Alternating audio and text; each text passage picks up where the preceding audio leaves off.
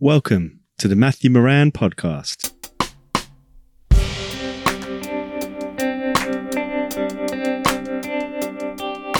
I have no guest this week, so you've just got me ruminating for a short while.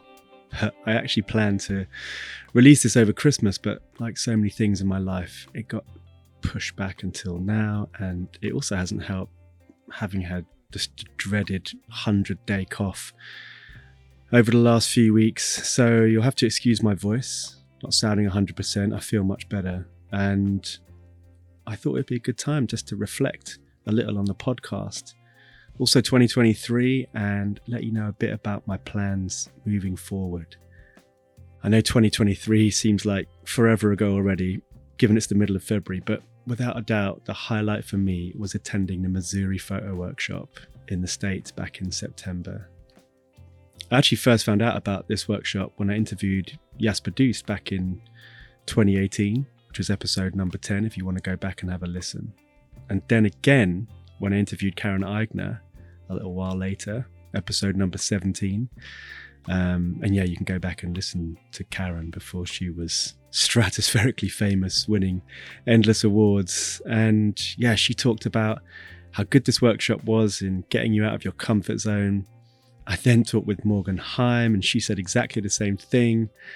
And last March, when I met up with Javier Aznar, lovely Spanish photographer at the Norwegian Nature Photo Festival, believe it or not, he said, yeah, this workshop is so good in getting you out of your comfort zone. You should really do it. So last year I applied and I got on, and yeah, it was really the first professional development I have undertook since leaving college in nineteen ninety-nine, and it was a special one to attend as it was the seventy-fifth anniversary. The workshop, which unsurprisingly takes place in the state of Missouri, brings around forty photographers together from various backgrounds and skill levels, and the task is to document the life and culture of a different small town each year. And yeah, it's really known for its immersive and collaborative approach to storytelling through photography, and the participants have the unique opportunity to engage with the local community and capture compelling stories about the essence of the town and its residents. And on top of this, the access to expertise we had was incredible, with many legends of photojournalism presenting and on hand to have conversations with and learn from, both creatively and technically. So I was so pleased to get on when I did, as my work in Highgate Cemetery very much focuses on the people side as well as the wildlife. And yeah, I just wanted to scratch an itch and just think differently and move a little bit laterally with my photography. And, and I was also really lucky with the timing while I was there, and my story, which was ultimately entitled On the Hoof, followed Beth Hackler, an amazing person who set up a donkey rescue in twenty twenty-one. She actually just started off by rescuing a lone donkey, and two years later, the sanctuary had grown to more than three hundred donkeys, all living on her two hundred fifty acre farm. And anyway, you can view the selected images on the galleries on my website, and needless to say, the experience was amazing, but also humbling. You know, we as participants, you know, went really went through the mill. We had to pitch our stories to our faculty, which had to be greenlit by our tutors before any photos could be taken. I had two story ideas rejected before finding Beth, which was nerve-wracking to say the least. And one of the best parts also about the Missouri Photo Workshop, and what it's renowned for, is this four hundred frame limit.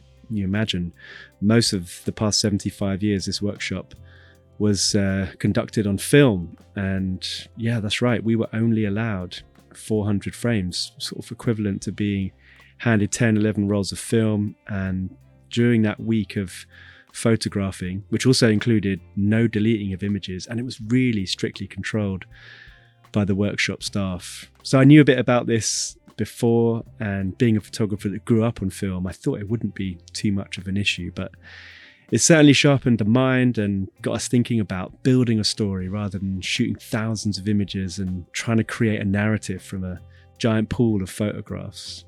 One of our tutors referred to the workshop as a think shop and just asked us to slow down, take time and observe, which I think is such good advice, really, whatever subject or style of photography you're approaching.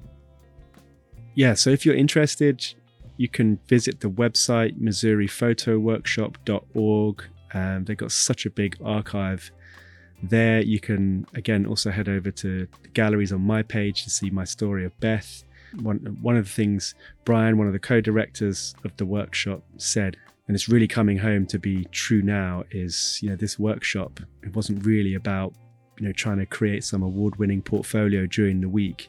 Actually, what we learned in that week will carry through with us the rest of our photographic careers. And without a doubt, you can talk to anyone who's done it, and of course I include myself in this, that it's a really amazing reference point, and I continue to think about all the things that we learned in that incredibly intense week. So I also wanted to share a little bit about the podcast, the history, the point of it. I've been reflecting a fair bit about what to do going forward and and where I'm at now. I would love to say it's been a total show of altruism, giving up my time and energy to find and secure a fabulous guest for them to give up their time and energy, all for you, the listener. Despite last year being a slow return, I've only actually released four podcasts. I'm getting closer to fifty, which for me is a great success and feels like a milestone. I had no plan when I started this out back in twenty sixteen, where it would lead and what I would do with it. I just love listening to podcasts and still do, and I wanted to do my own and felt there was a gap in my industry, so I just got on with it. And over the years, it's become a great excuse for me to meet people, tap into their expertise, engage and learn from them so that I can improve, become more informed, and share with you. And hopefully this is what has worked over the years. Again, it may look unselfish giving up my time to prepare, record, and deliver the interviews, but I've gained hugely from this. Not just meeting the fascinating photographers, editors, and other great talents, but learning from them in the process. And creating these podcasts has been huge, which is why I want to continue to put them out there. After getting the first few under my belt, I did do some research back in about twenty sixteen, twenty seventeen, to see about getting some revenue through advertising, to support the work that goes into putting them together, never mind the cost of equipment, so on and so forth, you know the story. And also, of course, the podcast market is just so oversaturated, and I've never really wanted it to be my number one thing, but in order to make it pay, it would have had to have been. And yeah, this is one of the reasons why they haven't been so regular in the past year. It's a lot of effort and work goes into putting them together, but I do really love doing it. So that brings me on to a, well, a slightly uncomfortable ask, especially because regular listeners will know that I'm a big advocate of never working for free. We talk a lot about it on the podcast, and I myself support a few of my favorite podcasts by donating a monthly sum. And one of those more recently, the Blind Boy podcast.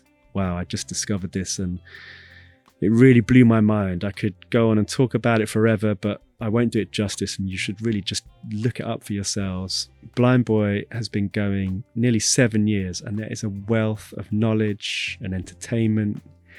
He's hilarious and also dives deep into plenty of thought-provoking subjects, from how we connect with nature to mythology, folklore, and mental health. And yeah, a lot of them are really moving. So yeah, definitely go and check it out. Anyway, inspired by Blind Boy, I've been reflecting on how to continue to produce my podcast going forward, and it occurred to me that you, the listener, you can help by supporting it. So I've decided to open up a Patreon page to see if I can get some revenue this way and keep the motivation and momentum going. Contrary to what I thought when I was a kid, that life would get easier as I get older, it's it's become increasingly hard to earn a living doing what I love and also feel is important. And I continually need to find enough cash through multiple income streams to keep my nose above water. And anyway, this seems like as good a time as any to put it out there. So I've set this page up, which you can visit, patreon.com forward slash Matthew Moran podcast. I don't have any tiered offers, just a simple five dollars a month contribution. I'd like to say, like many do, that this is the price of a coffee or a pint.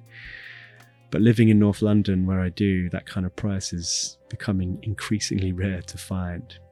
So yeah, look it up. You can, of course, still listen for free, but if you'd like to support, I'd be most grateful. If you can't, then yeah, please just help spread the word. It would certainly incentivize me to bring you more podcasts, and I know from the feedback I've got over the years that the audience is really into it. Once again, it is patreon.com forward slash Matthew Moran Podcast, and I will also put a link in the podcast page on my website too. And the good news is I have my next interview lined up this Friday, where I'll be talking with the lovely presenter Chantelle Lindsay, and I have a long list of other great people I want to talk to, so I'm busy securing dates. So please stay tuned. Thanks so much for your patience. I'm looking forward to the rest of twenty twenty-four, and it all kicks off in a few days. Until then, goodbye.